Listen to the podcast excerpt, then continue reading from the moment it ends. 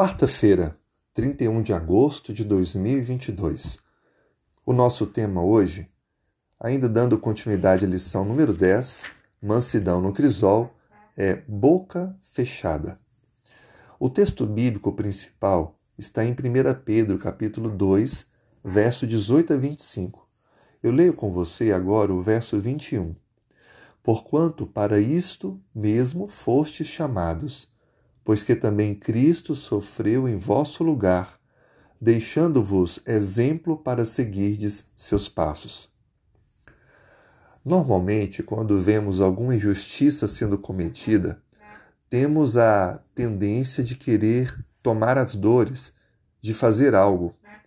Mas e quando esse sofrimento é pelo Evangelho, é por seguir princípios bíblicos?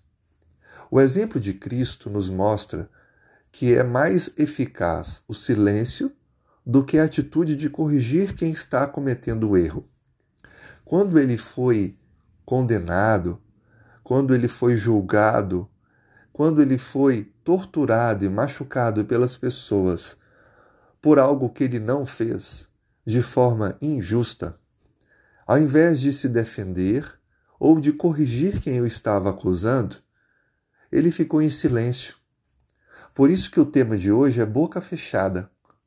A boca fechada se refere a nos motivar a não querermos corrigir as pessoas que cometem injustiça conosco quando estamos do lado do Evangelho, por princípios bíblicos, mas que a nossa atitude silenciosa possa produzir mais reflexão, mais oportunidade de mudança nas outras pessoas. Assim sendo, o silêncio é mais eficaz do que a ação de corrigir os outros. Essa é uma verdade muito clara na vida de Cristo. Nos momentos que poderíamos esperar dele argumentações que talvez pudessem produzir uma decisão de mudança em quem estava o acusando, ele ficou em silêncio, provando para nós que o silêncio é mais eficaz. Ainda que toda cena de julgamento injusto que conduziu à morte de Cristo chegasse ao seu fim, o silêncio, ainda hoje, de Cristo é um testemunho forte do quanto ele nos ama e do quanto ele sofreu por mim e por você. Entenda isso.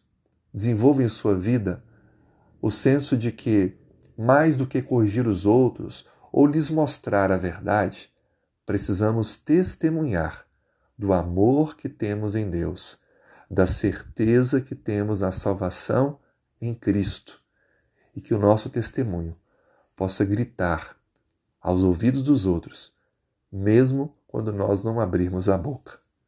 Sofrer em silêncio é sentir um pouco do que Cristo passou por todos nós, por amor. Que Deus te dê forças a muitas vezes controlar os seus ânimos e manter a boca fechada, para que o seu testemunho silencioso possa falar mais alto. Vamos orar? Se você puder, feche os olhos. Senhor, muito obrigado por mais esse dia.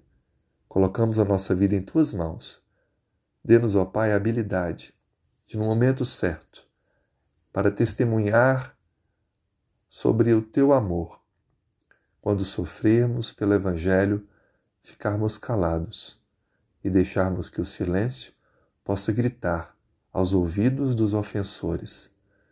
Por favor, que o nosso coração possa sempre estar em tuas mãos, para que os nossos as nossas atitudes e ações sejam controlados, dominados pelo Senhor em nós. Dê-nos um bom dia abençoe nossa família, é o que te pedimos, em nome de Jesus. Amém.